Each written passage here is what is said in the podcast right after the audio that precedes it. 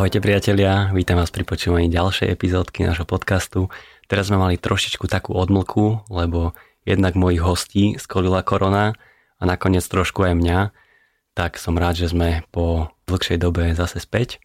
A na Instagrame sa napríklad rozbehla veľkonočná súťaž o pekné ceny. Je tam pekná kniha atmosféry od Petra Cumtora, alebo tričko od Lemuru, alebo taký milý malý balíček od môjho zubára Čiže kľudne si čeknite Instagram a budem rád, keď sa zapojíte. No a poďme už teda k dnešnej epizóde. Už sme všetci zdraví a moje pozvanie prijal Rado Buzinkaj z ateliéru Beef. Čau Rado. Ahoj. Ateliér Beef, ktorý ty vedieš teda s Andrejom Ferenčikom, je podľa mňa celkom známy v Bratislave, ale sú ľudia, ktorí váš ateliér aj nepoznajú, lebo povedzme si pravdu, nie ste možno ateliér, ktorý je úplne najaktívnejší na sociálnych sieťach a v rámci aj nejakej takej verejnejšej prezentácie. Čiže som rád, že si dneska došiel a že si aj váš ateliér, aj teba trošku viac predstavíme. Takú poslednú vec, ktorú ste robili a kvôli ktorej vás ľudia možno môžu trošku vnímať, je interiér reštaurácie Verk v Jurkovičovej teplárni a mám tu na teba pripravených zo pár tém, takže sa celkom teším.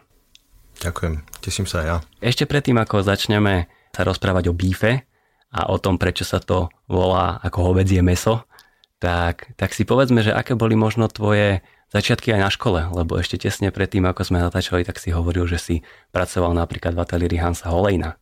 Takže skúsme úplne voľne začať, možno týmto. Áno, bolo to tak. Ehm, ešte počas školy som robil vo Viedni u Hansa Holajna. Pre mladšie ročníky bola jeden z hlavných predstaviteľov postmoderny, ocenený Pritzkerovou cenou dokonca.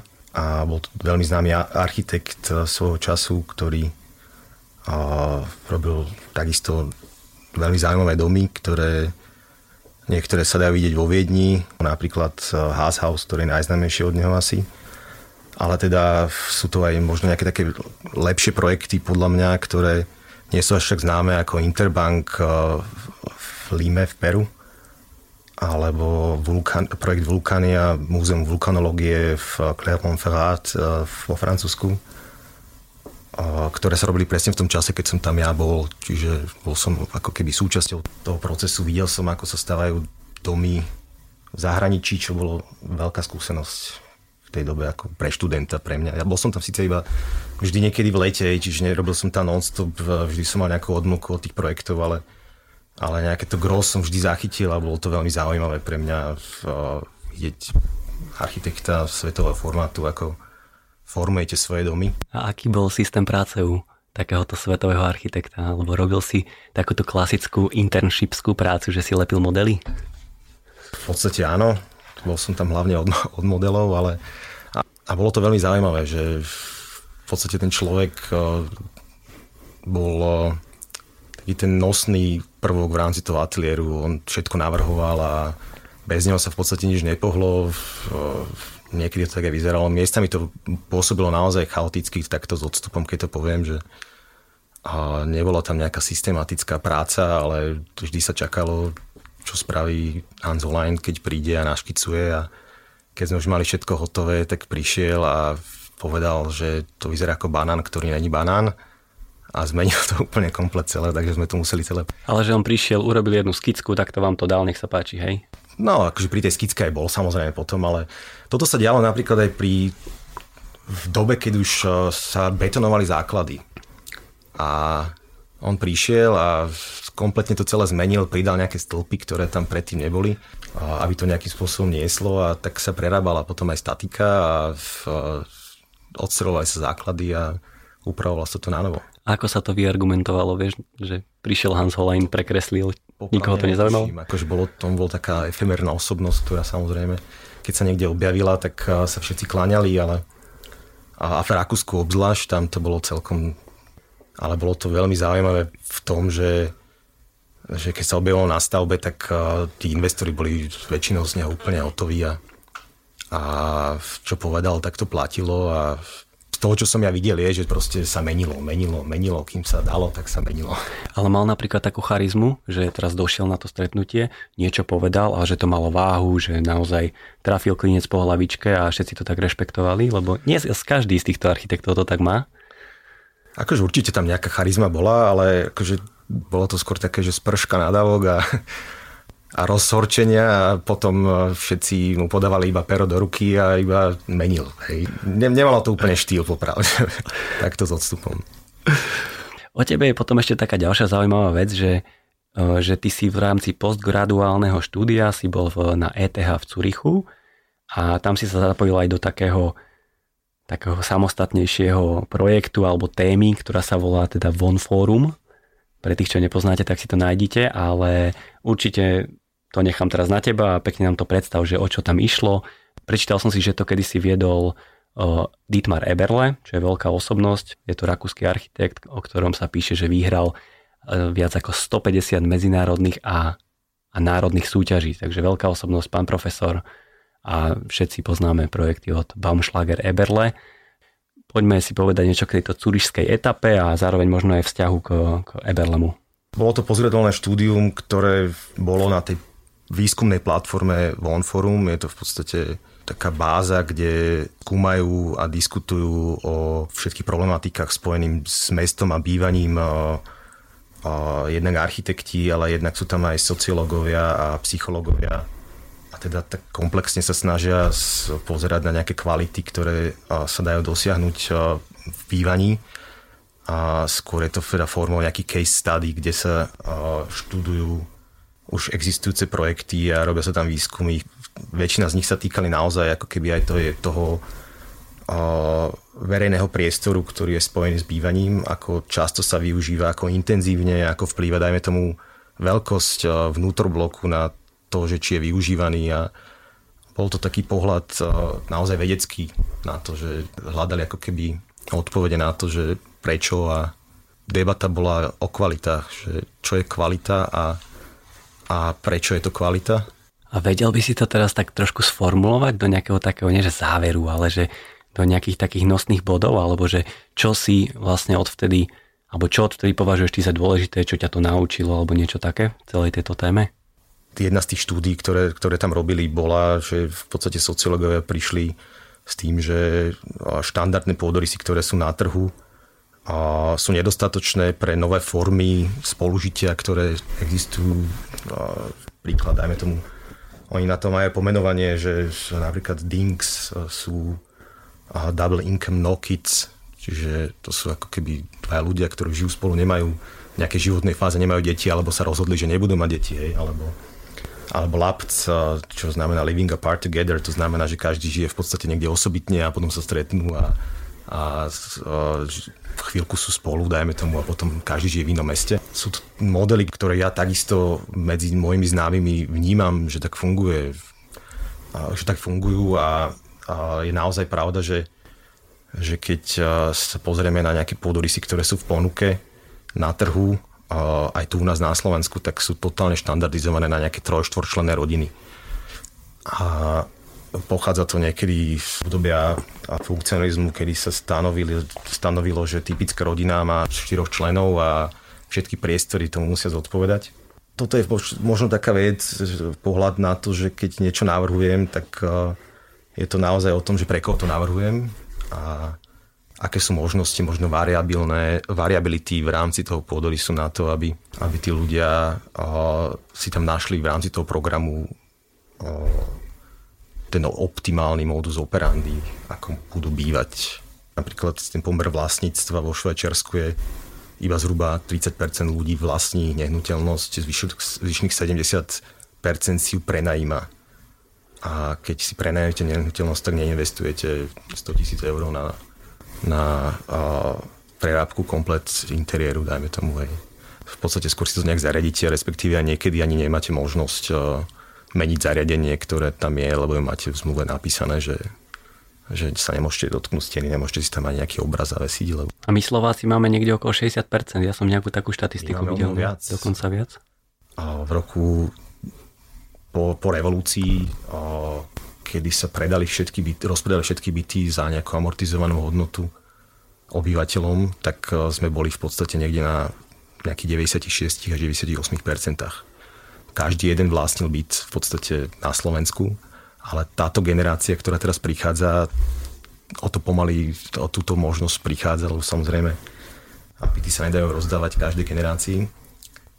a bude to čím ďalej tým ťažšie a pomaly sa budeme podľa mňa dostávať do toho stavu, že ľudia budú viac bývať v podnajmoch dlhodobo, celoživotne, lebo ani tie hypotéky už nebudú proste vychádzať.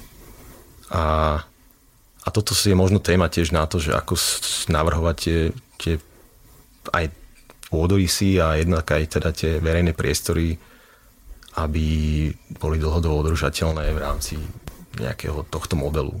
Máme tu gro štandardných bytov pre trojčlenné, štvorčlenné rodiny a že tu moc nie je rozvinutý ten koncept aj tých cohousingov napríklad, čo je nejaké bývanie spolu, že máme, zdieľame možno nejaké spoločné priestory, ako je obývačka kuchyňa a potom máme nejakú takú súkromnú časť. Že bol by si napríklad ty otvorený takejto možnosti bývania?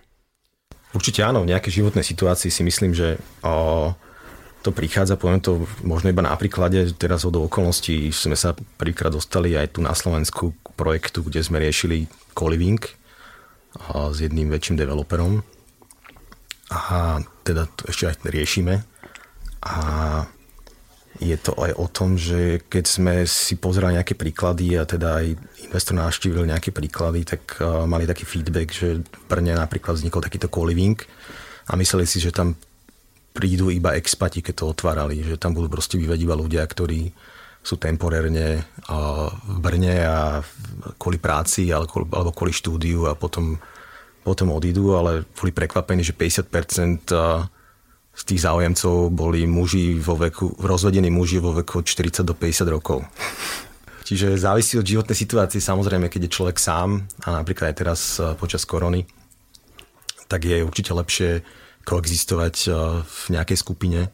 Konec koncov aj ty si hovoril, že, že to bolo pozitívne. Pre Áno, ja som to vnímal vtedy veľmi pozitívne, že som v korone nebol zavretý úplne sám doma, lebo keď pracuješ doma, bývaš doma pomaly v jednej izbe, tak je to také na hlavu niekedy. Ale bol som aj ja napríklad na takom workshope, to bolo asi že 3 roky dozadu na túto tému.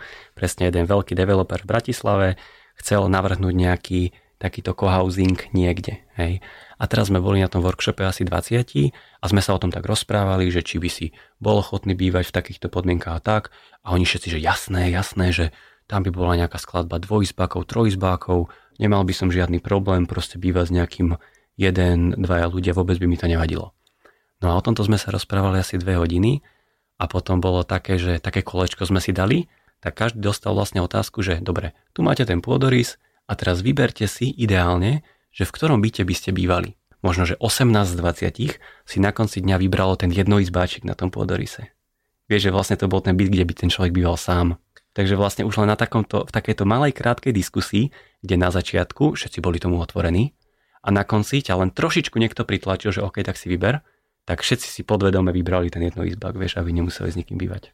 Ale to je v poriadku, lebo tam ide presne o to, že v rámci týchto kolivingov je fajn mať nejakú svoju vlastnú izbu alebo to svoje vlastné zázemie. A videl som aj viacej takých projektov, konkrétne v Cürichu je jeden taký veľmi známy dom, ktorý sa volá Kraftwerk. Je to keby súbor takých domov, ktorý je vyslovene tak postavený, že sú tam rôzne typológie bytov a v rámci tej jednej typológie je taký duplex apartmánový, ktorý má dve poschodia a na každom poschodí je, sú dva byty, dva, dve izby, ktoré majú vlastnú kúpeľňu a vlastnú kuchyňu, ktorú šerujú ale s tým spodným poschodím. To znamená, že tie byty sú prepojené jedným veľkým spoločným priestorom cez dve poschodia, ktorý je niečo ako obývačka, alebo teda ten spoločný je tam taký obrovský veľký stôl. Môj kamarát tam býval, čiže mám ten byt navnímaný, bol som tam na viacerých žúrkach, takže čo je dôležité na tom je samozrejme to, že, že máš uh, tú možnosť sa niekde utiahnuť uh, do súkromia. Že máš tú svoju izbu, kde nešeruješ, dajme tomu, kúpeľňu, ktorá máš kúpeľňu, izbu s kúpeľňou, to znamená, že máš kompletnú bunku, kde keď nechceš, tak nemusíš výsť von sa socializovať, ale keď teda presne máš chuť, tak máš tu možnosť a stretnete sa ako keby v tom veľkom priestore, alebo teda s, s menej ľuďmi na tom poschodí v kuchyni, dajme tomu. A je to samozrejme o tom, že preto si tí ľudia vybrali ten jednoizbák podľa mňa, lebo lebo proste každý človek chce mať tú možnosť sa niekde utiahnuť. Čiže je to skôr možno o tom, že ako tú typológiu nastavíš toho pôdorysu, aby sa to dalo. Ale poďme sa ešte na, na sekundu vrátiť do toho Curichu. Ty si teda prišiel do úzkeho kontaktu aj s Dietmarom Eberle, dokonca ste na niečom aj spolu spolupracovali.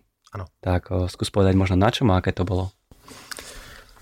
Tak to, keď, si, keď sme sa bavili o Hansovi Holajnovi, tak uh, uh, Dietmar Eberle bol presne to taká osobnosť, ktorá prišla a povedali, povedal dve vety a všetci hovorili, že no jasné, tak je to, ako to hovorí. Lebo ti to úplne uh, sadlo, on bol, mal tú tú schopnosť, že dokázal komplexný problém pomenovať jednou vetou alebo dvoma vetami a ty si proste iba si povedal, že ten človek má pravdu, že doteraz neviem, o čom som rozprával. A, a on v podstate bol taký ten hlavný tutor. My sme sa stretávali raz za dva až tri týždne, a kde sme tie naše jednotlivé témy, ktoré sme mali, ktoré sme skúmali, sme konzultovali navzájom a samozrejme on k tomu dával vždy také tie reálne feedbacky, človek je neuveriteľne rozladený a vo všetkých sférach má neuveriteľne veľa skúseností. A bolo to celkom fajn v tom, že ako, ako profesor bol naozaj veľmi, veľmi prístupný, a ľudský, pravý opak toho, ako bol v ateliéri. Čiže v ateliéri sa to úplne zmenilo, keď sme teda s ním niečo, niečo robili. Teda je to projekt eh, Danobia Park eh, v Čunove, ktorý, a, ktorý je momentálne neaktívny. Ale teda istý čas eh, to bolo pomerne, sa to intenzívne robilo. Dostali sme sa až na stavebko. Tam, tam bol zasa úplne nekompromisný a skôr sa podobal na toho Hansa Holajna, musím povedať. Tak už to bolo to o niečom inom. To bolo také, zase ma to vrátilo do tých čias, že u Hansa Holajna že sa tam viac vrieskalo ako, ako robilo, ale akože áno, zase na druhej strane treba tiež povedať, že, že tie inputy boli takisto veľmi trefné a ostré a na konci to bolo k, k lepšiemu, teda smerovalo to k lepšiemu vždy po tých inputoch, len samozrejme prejav tých inputov bol, bol pomerne intenzívny. Však panuje trošku taký všeobecný úzus o týchto star architektoch, že oni sú všetci, po anglicky sa hovorí, že assholes. Hej? Ale či to je pravda? Po toho, čo viem, tak takto fungujú všetci, všetky veľkí architekti od Rema Kolasa cez Žaka eh, Herzoga až po Santiago Calatravu napríklad, ktorý je tiež známy tým, že človeka dokáže schladiť veľmi rýchlo. Keď sa pozrieš na Žána Nuvela, tak už vidíš, že niekde je problém napríklad, hej, že tam nečakáš nič dobré. Jasné. Niekde tá fyziognomia ide spolu Hej. s tým správaním. Ale tak nejak si myslím, že v tomto napríklad Richard Rogers na mňa pôsobí strašne tak fajn. Bohužiaľ zomrel relatívne nedávno. Budem to mať jednu hostku, dúfam, že sa mi ju podarí vybaviť, ktorá 5 rokov u neho robila, tak som veľmi zvedavý, že čo nám o ňom povie. Vy ste teda dvaja partneri v Bífe, ty a Andrej. Tak vedel by si popísať, že v čom si ty nejaký a Andrej iný a zároveň vám to pekne šlape? My sa poznáme od prvého ročníka výšky. My boli spoločne v krúžku a, a toto by možno mohol povedať, vedel lepšie povedať niekto, kto sa na nás pozerá. Že ja som možno taký rýchlejšie robím úzavery, Andrej je v tom trošku taký hlbavejší. Akože neviem, neviem to celkom tak akože povedať, že kde je úplne rozdiel. Fakt je, že o veciach veľa diskutujeme, my sme kedysi ešte, keď sme riešili nejaké veci, tak sme hovorili tomu kreatívna deštrukcia, že v podstate sme sa bavili o nejakom probléme a hľadali sme to najadekvátnejšie riešenie, alebo teda to riešenie, ktoré by bolo najviac zodpovedalo tie otázky a spochybňovali sme si ich navzájom.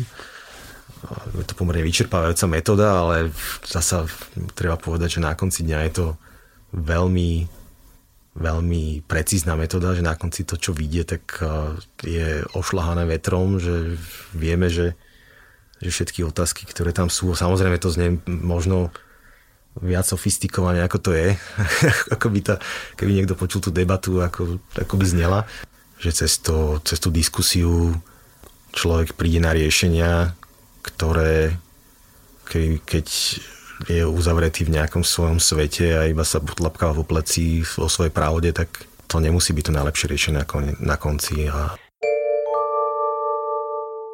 Ináč už teda do tej Bratislavy a k vášmu ateliéru Beef. Začníme úplne jednoduchou otázkou, prečo sa voláte Beef? To je tajomstvo. Ale určite sa ťa to už 20 ľudí pýtalo, alebo milión ľudí pýtalo. Áno, áno, akože podľa mňa to je pri trošku, je to taký, taká hádanka, ktorá a,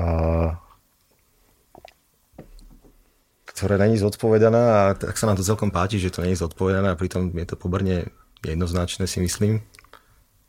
Ale možno ani nie. Tak je tam B, je tam F a tie dve Ečka neviem, čo sú. Tak foneticky B a F. Keď už sme teda pri tom, že si to uhádol. OK. Dobre, tak skús nám trošku tak predstaviť tú vašu tvorbu, čomu sa venujete, koľko máte ľudí a tak. Tak venujeme sa uh, hlavne rezidenčnej architektúre, keď to tak môžem povedať. Ako som hovoril, že v podstate sme tam od začiatku, kedy hneď po škole sme mastili byty a, a na tom sme sa teda hlavne všetky veci naučili, čo je možno fajn, že že je to taký uh, metóda inside out, že teda najprv sa naučíš, ako funguje ten život v rámci tej menšej mierky a potom skončíš pri tej väčšej mierke, kde možno chápeš potom tie súvislosti viacej z toho interiéru. A, a potom sme nejak tým spôsobom prešli ďalej na rodinné domy, a ktorých dodnes robíme neurekom. A až po teda väčšie mierky, ako ten, ten urbanizmus, ktorý sme robili z Baumschlager Reberle. A je nás, je nás zhruba 10 až 15, to fluktuje. Sme veselá kopa. A vieš nám povedať, že ako ste sa vlastne dostali k týmto projektom takýchto víl, ktoré sú často niekedy aj pre takých solventnejších klientov a vyslovene na tých projektoch ja vidím, že niekde vyslovene nebol problém s peniazmi, že ako ste sa dostali k takýmto projektom? Tak bolo to v podstate náhoda. Ešte na začiatku po škole založili ateliér, tak sme začali spolupracovať s Petrom Moravčíkom a približne v tom období aj u ňoho v ateliéri si robil takú internú súťaž na také dve vily v Bratislave a paralelne k tomu ešte bola nejaká taká výzva na ďalšia súťaž, kde sme sa nejak náhodou ocitli na jednu vilu v, v na Devínskej ceste. A v podstate sme tie obidve súťaže vyhrali, tak v podstate sme sa dostali prvýkrát k vilám a nás to nejak nesmierne bavilo. My sme sa bavili o vila, že ako to by to fungovalo a človek si, my si to tak predstavovali, ako by sme si to spravili pre seba. A bolo to taká celkom výživná téma pre nás. Mali sme knihu Johna Lautnera v ateliéri, kde sme mali proste už ohnuté stránky a a rozmýšľali sme o, tých, e, o tej architektúre v rámci, v rámci obyt, tej, tej, tej men, menšej obytnej mierky pomerne vo veľkom. A tak nejak sme proste z tých dvoch víl postupne bola ďalšia a ďalšia. A nie je to, nie je to iba pre lukratívnejších, sú to v podstate rodinné domy pre rôzne sociálne skupiny. Nazvem to tak, ale áno, samozrejme niektoré sú aj väčšie a pre klientov, ktorí sú ochotní zaplatiť za svoje bývanie o mnoho viac.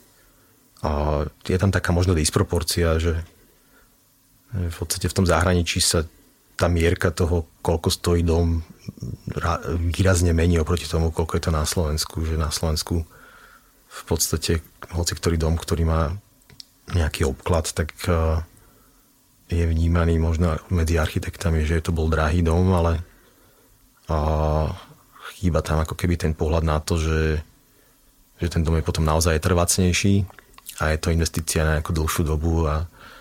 Keď sa bavíme teraz o takýchto solventnejších klientoch, ktorí chcú veľké domy, e, často sú tam také niekedy až prestrelené požiadavky toho klienta, tak akým spôsobom vy to nejako balansujete alebo kde nájsť tú správnu mieru? Tak samozrejme nejaká, nejaký lokalitný program, s ktorým príde klient a keď už uh, pri ňom vidíme, že je naozaj prestrelený, tak sa snažíme uh, to nejak zracionalizovať, ale väčšinou je to veľmi jednoduché, lebo, lebo to robí rozpočet, tú veľkosť toho domu. Čiže vytvoríme jednoduchú, jednoduchý vzorec metre štvorcové krát cena za metr štvorcový a ten klient vidí, že s akým lokalitným programom prišiel A to je jeden spôsob a druhý je samozrejme, snažíme sa robiť nejakú osvetu, že keď je dom väčší ako 350 metrov, tak ho treba aj viac upratovať a podobne. A... Však majú upratovačku, takí ľudia. to je pravda. Ale že je to o tom, že sa, nedá sa niekomu vyhovoriť, kto si proste zaomienil, že bude mať uh, že bude mať 8 izieb, eh, lebo má početnú rodinu a chodia k nemu na návštevu. Ťažko mu to človek vyhovorí. Je to proste jeho lokalitný program, jeho eh, životný štýl. Uh-huh. A pamätáš si možno aj nejakú strašne bizarnú požiadavku? Ešte mali sme zimný štadión v garáži. No, že proste mal garáž a za ňom mal ešte zimný štadión malý, aby nemusel so synom chodiť na zimák, tak mal taký malý štadión na hokej je to, veľakrát je to o bazéne, o veľkosti toho bazéna. A mm. možno ešte taká požiadavka, že interiérový bazén, to väčšinou sa snažíme odhovoriť ľudí od toho, lebo aj nákladné na održbu. Taký interiérový bazén, ktorý prechádza do exteriéru ešte, nie? To sme ešte nemali zatiaľ. Ako vo Vals, tam je to tak. Áno. Bol si aj vo Vals napríklad sa pozrieť? Áno, bol som aj plávať v tom bazéne, ktorý spomínaš. A čo, a čo hovoríš celkovo na Terme Vals? úžasné ten pocit uh, zmeny atmosféry, uh, najprv tie také tmavé miestnosti, ktoré, cez ktoré prechádzaš, ktoré sa potom otvoria do tých svetlých s výhľadom na Alpy. Uh, bol to naozaj zážitok. Porúčam to každému mladému architektovi, ktorý sa zaujíma o architektúru, uh, aby si to vyšiel vyskúšať. Není to lacné, ale ja si myslím, že ten zážitok stojí, stojí za to. No a ty si ešte na začiatku povedal, že tie k tým vilám ste sa dostali cez súťaže. A vy teraz už súťaže moc nerobíte, ak vôbec ich ešte robíte, tak prečo? Súťaže sú ťažká téma. My by sme ich strašne nadi robili a ich robíme reálne, ale robíme výzvané súťaže. Vždy, keď je nejaká nová súťaž, tak vždy to máme zahvezdičkované v mailoch a, stále o tom rozmýšľame a až kým neprešvinieme ten termín registrácie.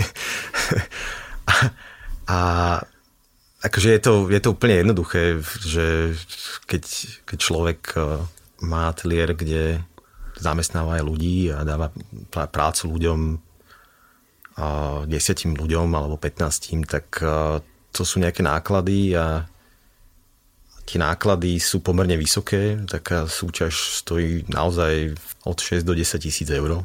Jednoducho máme čo robiť, ale samozrejme, ako som povedal, výzvané robíme a zároveň akože ja si myslím, že toto je taká téma s tými súťažmi, súťažami, ktorá, ktorá ešte podľa mňa príde, lebo napríklad vo Švajčiarsku sa to pomerne intenzívne debatuje, že aká je budúcnosť súťaží, a, lebo v konečnom dôsledku sa tam zúčastňujú hlavne veľké firmy, ktorým, ktoré na to majú ten buffer, aby si tú súťaž spravili.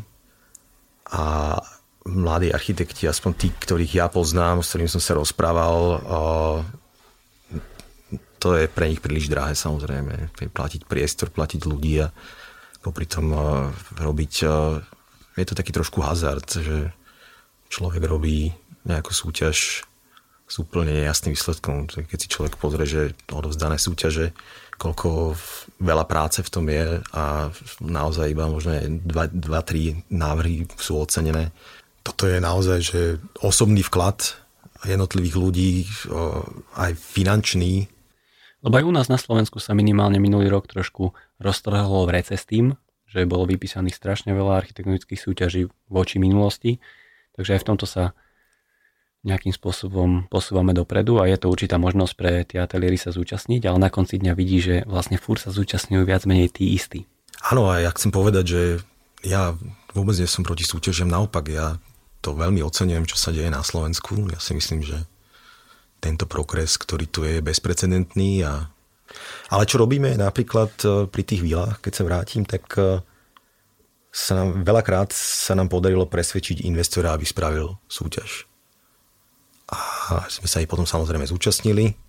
Aj, že on chce návrh čisto po vás a vy poviete, že nie, že skúste vypísať súťaž. Pozvite 3-4 ateliéry, potom si vyberiete. Áno, bolo aj tak, že chcel to od nás a my sme mu teda odporúčili, že či nechce spraviť súťaž, že je to aj pre ňoho ideálna príležitosť poznať tých ľudí, s ktorým bude robiť a ktorí mu pomôžu cez tie najdôležitejšie rozhodnutia, najväčšie investície v živote. A on to aj naozaj spravil potom a bolo to sú samozrejme aj prípady, keď, keď príde a iba v podstate na nejaké info, sa informovať a, a chce od nás iba cenovú ponuku a vtedy povieme, že, že pre vás je ideálne, že pri tej investícii, ktorú idete robiť e, za nejaké škicovné, asi nechať spraviť e, malú súťaž s dvoma, troma štúdiami, a, ktoré si vyberiete a budete mať názor na to, že, že čo chcete a je to veľmi podnetné podľa nás a celkom to reflektovali, myslím, že a sa to viackrát už stalo a bolo to, bolo to myslím, že prínosné pre všetky strany. Keď sa rozprávame už o tých vilách, tak na vás je strašne zaujímavé aj to, že robíte vily aj do zahraničia. Čiže poďme pekne do tepla, poďme na Malorku. Tí, čo nepoznáte, tak si dajte, že Beef Architekti Casa Fly a povedz nám niečo o tomto zaujímavom dome a bol by som veľmi rád, keby sme sa dostali aj do, trošku do takého porovnania že aké sú tie rozdiely v tom navrhovaní. Povedzme konkrétne na tej Malorke a dajme tomu, že u nás. Vila na Malorke bolo zadanie, ktoré sme dostali od klienta, s ktorým sme už robili dva projekty, teda pre ktorého sme robili dva projekty už predtým a čiže nebolo to a nejaké zadanie na blin, poznali sme sa už pomerne intenzívne bol spokojný s našou prácou tak nás v podstate oslovil na to, že sme hľadali pozemok. Chodili sme sa vždy tam pozrieť na nejaký pozemok, ktorý mu ponúkla realitná kancelária, ktorý si po prípade on predtým už bol pozrieť. A popri tom sme ako keby nasávali tú malorku, tie atmosféry a, a ten spirit toho miesta a na konci dňa sme našli nejaký pozemok, ktorý bol z nášho pohľadu veľmi dobrý s orientáciou a čo bolo také zaujímavé, že to mal také 4 borovice vzrastle vo výhľade a realitný agent hovoril, že to není problém, to sa dá vyrezať. A naopak spolu s klientom sme to považovali za to najkrajšie na tom, že v podstate to nie je nejaký nudný pohľad na, na more, keď to tak sa budem rúhať, že to takto poviem, ale že teda je to taká kulisa a zároveň to trošku zakrýva ten dom my sme dostali potom také zadanie, že sme mali sa o to celé postarať. On sa s tým nechcel rozčulovať, ako som povedal, a teda my sme, my sme boli uh, in charge uh, za všetko. To znamená, že my sme podpisovali faktúry, všetky, ktoré sme mu iba posielali potom na úhradu. To znamená, že sme robili controlling komplet a, a technický dozor, autorský dozor ale ten setup bol samozrejme taký, že ten dom staval, staval cez promotera, takého lokálneho, ktorý tam stáva viacej takýchto víl. A ten najal samozrejme nejakú takú schopnejšiu firmu a miestnu a táto potom stávala. Čiže že sme si zažili ten proces do úplnej hĺbky. A jednak technickej a teda to, že sme reálne museli ten projekt, ktorý sme robili, ktorý sme najprv navrhli celý v, v železobetóne. A mali sme to spočítané a známym slovenským statikom, ktorý má skúsenosti a v nemeckých uriacich krajinách. Potom sme prišli tam a zistili sme, že to nikto z toho železobetónu nevie postaviť. tak ako to tam je, nikto nepozná prerušovanie teplných mostov, izokorby a konzoly. Však tam nepotrebujete plnú izoláciu, tak na čo? Práve, že potrebuješ. Tam je norma takisto na teplné izolácie, takisto to tam zateplujú, takisto tam majú problém a, s plesňami v interiéroch. To ti povedia hneď. A, no a my sme teda ten projekt museli kompletne prekresliť na ocel, lebo a, jednak tam nemali skúsenosti s takým armovaním. Musel nám to podpísať miestny statik, ktorý odmietol, lebo a, si povedal, že, že on sa tomu až tak, nemá s tým až také skúsenosti.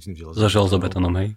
Mm-hmm. Ale že prečo to nespravíme z ocele, všetky domy sa tu robia z ocele. Akože to je pravda, že, že oni všetko robia z ocele. Oni proste všetko zmontujú, robú stavbu a, a na konci dňa a to olepia tehlami a, a samozrejme robia betonové deky. Treba povedať, že tá, tá, tá remeselná zručnosť na Malorke na konci dňa je na veľmi vysokej úrovni. To je možno taká tá jediná jediný rozdiel oproti iných turistických destinácií, že tie, tá infraštruktúra, tí ľudia, ktorí tam robia, je na vysokej úrovni a niečo podobné postaviť na Sardinii bol úplný disaster. Tak ja keď som videl tie obrázky, tak naozaj som mal z toho taký pocit, že jednak ste sa aj vyhrali s tým detailom a zaujala ma napríklad, je to teraz taký veľký technický detail možno, ale tá, tá kamenná fasáda. Že to má takú, vyzerá to ako veľmi poctivý kamenný múr až, že to není obklad. Čiže akým spôsobom bola robená tá fasáda? Je to niečo tradičné pre tú malorku napríklad? Áno, áno, že je to presne to, čo sme počas tých našich návštev nasali ako sme tam chodili, tak sme tak rozmýšľali nad tým, ako pristúpiť s navrhovaním do tohto cudzieho prostredia a určite sme nechceli tam postaviť bielu vilu alebo teda nejakú manieru zo strednej Európy na Malorke, tak sme skôr tak hľadali také konzervatívnejšie miestne motívy. Našli sme ich tam neuveriteľne veľa práve pri týchto starých domoch a, a jedna vec, čo, čo sme si hneď všimli je, že všetky také múriky pozdĺž ciest a boli vyskladané iba z, takých, z takého lomo, lomového kameňa a iba tak úplne na sebe poskladané bez nejakého pohyba. V podstate je to taká tradičná technológia, v podstate baleárska skôr, ktorá je na všetkých baleárskych ostrovov prítomná a siaha až do prehistorických čias, volá sa to Pedrensek, čo znamená kameň na sucho.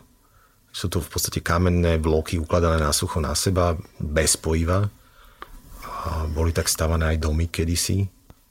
A nebolo to jednoduché samozrejme, lebo paradoxne to vnímame celkovo teraz taký problém, že všetky také pôvodné techniky, ktoré sú v skutočnosti veľmi jednoduché, tak e, dnešné stavebné firmy radšej spravia hladký povrch Q4 bez toho, aby spravili nejakú umietku, ktorá je jemne hrbolatá, lebo proste to už nikto nevie robiť. Brizolit dneska nájsť firmu, ktorá urobí brizolit, napriek tomu, že technológia brizolitu je, je to najhrubšie, čo sa dá, že tam sa dá lopatami nahádzať brizolit na fasádu a polovicu zoškrabať.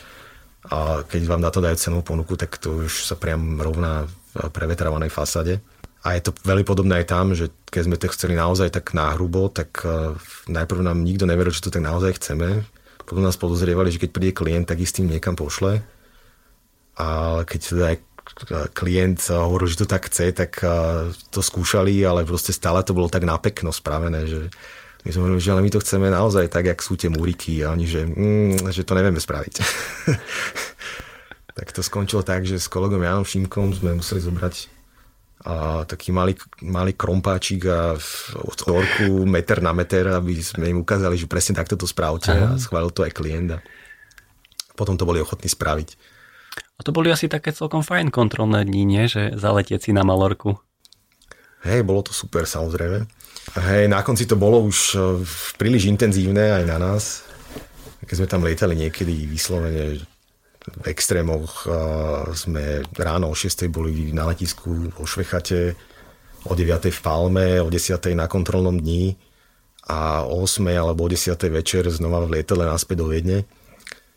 Ale samozrejme sme tam mali aj také dlhšie pobyty, kde sme tam boli 2-3 dní a potom na ku koncu sme tam boli už aj 4-5 dní a v kuse, keď sme to finišovali a samozrejme popri tom sme brázili tú malorku, koľko sa dalo. No ale keď vravíš, že ste si kompletne prešli tým procesom, tak to by si možno vedel trošku porovnať, že aký je rozdiel fakt na Slovensku a tam v tomto navrhovaní, prípadne možno v povolovaní tej stavby. Teda jedna téma je kvalita technologická, alebo teda to, to ako tam stávajú, ako riešia hydroizolácie, napríklad uh, spodná izolácia, hydroizolácia pre nich uh, tak ako my robíme my, je neakceptované, oni sa tam strašne boja uh, tých vôd, ktoré tam totiž to príliš často neprší, ale keď náprší, tak poriadne, že tam steká po kopci potok vody. A oni nerobia presne také, že ten dom je spojený so zemou. Oni proste ten dom stávajú na nožičky a pod tým je priestor na prevetrávanie, ktorý keď príde veľká voda, tak preteče po podom. To je taký ten prvý moment, ktorý sme nevedeli o ňom, že sme museli najprv sa k tomu doprať. My sme tam mali normálne lokálneho architekta, ktorý teda ten náš projekt eh, preložil do španielčiny a, a podal ho, zastrešil ho, pečiatkoval, lebo my sme samozrejme nemohli. A, aj keď teoreticky mohli, ale teda bolo to tak, tento modus operandi bol určite lepší na to, že sme mali niekoho, kto pozná tie miestne pomery a upozornil nás presne na tieto, na tieto záležitosti. No ten druhý moment bol presne to, čo som ja hovoril, že, že oni s tým železobetónom tam to moc nepreháňajú, že skôr to proste zmastia zo železa celé. čo nám samozrejme na začiatku príliš nevyhovovalo, ale tak nejakým spôsobom sme to, sme to urobili. A teda tá ďalšia vec e, je ten povolovací proces, ktorý podrobnosť by som porovnal s tým takým rakúskym spôsobom povolovania, že v podstate také hrubé územko, ako keby je stavné povolenie v Rakúsku a takisto v tom Španielsku. Majú tam veľmi prísne, prísne regulatívy, ktoré naozaj prísne kontrolujú a všetci to musia dodržiavať, lebo... A regulatívy na čo konkrétne? Na objem domu odstupí uh, formovanie toho domu v rámci, v rámci topografie. Majú tam pravidla na to, aby ten dom príliš nebol vysoký, aby bol viac zasadený do terénu, aby teda netenil ostatným, teda nezesláňal ostatným budovám toto, toto myslím, že, že ten povolovací proces, eh, okrem toho, že trvá tak ako na Slovensku, tak funguje tak dobre ako v Rakúsku.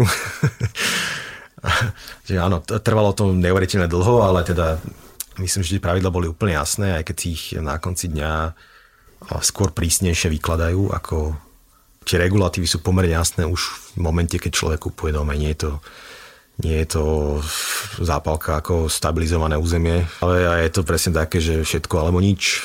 A myslím, že to prispieva aj skôr k tomu, že tá legálnosť tých stavieb je, je o mnoho vyššia ako na Slovensku, lebo myslím, že na Slovensku práve toto kumuluje to, že ľudia sú zúfalí a, a hľadajú cestičky, ako niečo postaviť, ale keď človek kúpuje už ten pozemok a vie, čo tam môže postaviť, tak myslím, že tá motivácia to obísť je menšia. Až toto stabilizované územie, to je naozaj taká téma, že ako vy navrhujete veci v stabilizovanom území, keď tam nie sú žiadne koeficienty. Že pozeráte sa na tých susedov, že tak ako sa navrhuje na okolo, tak skúsime ísť touto cestou a potom vám na úrade niekto povie, že takto sa to nerobí. Vieš, napríklad nám Áno, sa to stalo. Hej? Je to o komunikácii s úradom, kde si vás človek, človeka prehádzajú ako horúci zemiak a na konci dňa zistí, že vlastne sa to tam nedá postaviť a, a už voči tomu klientovi, že už mu to iba vysvetliť, on tomu najprv neverí, že to tak je. A, a to, čo sa naozaj tu deje, to, to není úplne s kostolným poriadkom. Toto. Vo Viedni, keď si človek pozrie obdobu katastr portálu, tak tam má všetky informácie potrebné, ktoré potrebuje. Teraz aj v sa to trošku zlepšilo samozrejme, ale stále sú tie, tie stabilizované územia, kde človek naozaj nevie, ako môže pristúpiť a je to neuveriteľné riziko pre, pre klienta, ktorý si kúpi pozemok a myslí, že si postaví v danej lokalite dom, ale a nie vždy isté, či mu to povolia. Spomínal si, že ste urobili už za vašu existenciu ateliérov samozrejme veľké množstvo projektov. Aj napriek tomu, keď sa pozriem na vašu stránku, tak tam vidím 6 rodinných domov a 7 interiérov. Že prečo tak málo projektov máte nakoniec na tej stránke? Teraz šípeš sol do rany, ďakujem. Vieš čo, je to, to... V tomto sa musíme zlepšiť, samozrejme. Je to o tom, že, že nemáme príliš čas uh, to updateovať a teraz sme sa do toho pustili akurát a teraz to bude prísť pribúdať, ale, ale je, to, je to presne o tom, že uh, jednak tie procesy trvajú dlho a samozrejme sa snažíme to nejak zaansamblovať, aby sme mali tu to všetko zdokumentované, ale veľakrát to trvá a, a bojujeme s tým. No.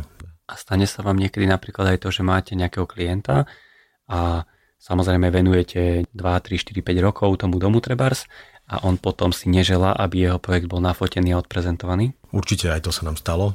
Lebo to je celkom problém, že ty potom aj sa nemôžeš odprezentovať tou svojou prácou, aj keď by si chcel.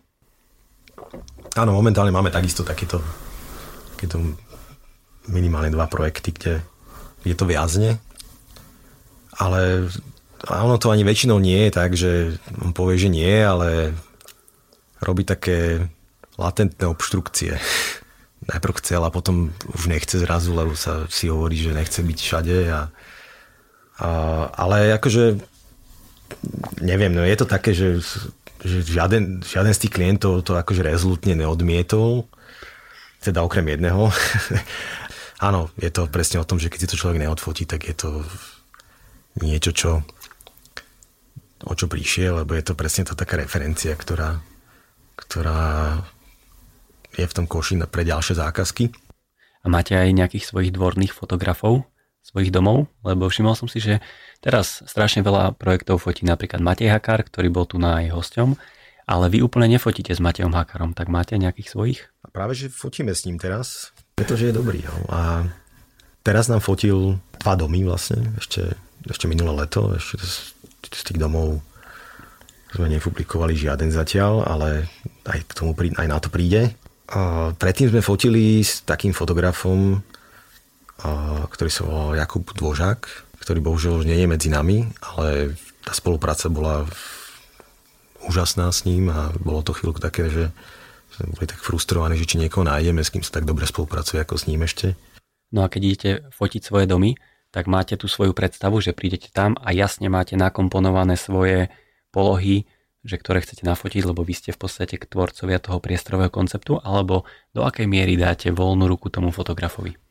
No je to tak, že vždy tam ideme a snažíme sa urobiť ako keby takú povinnú jazdu, povieme mu teda nejaké pohľady, ktoré by sme chceli a potom sa spoliehame na to, že on nájde nejaké ešte ďalšie.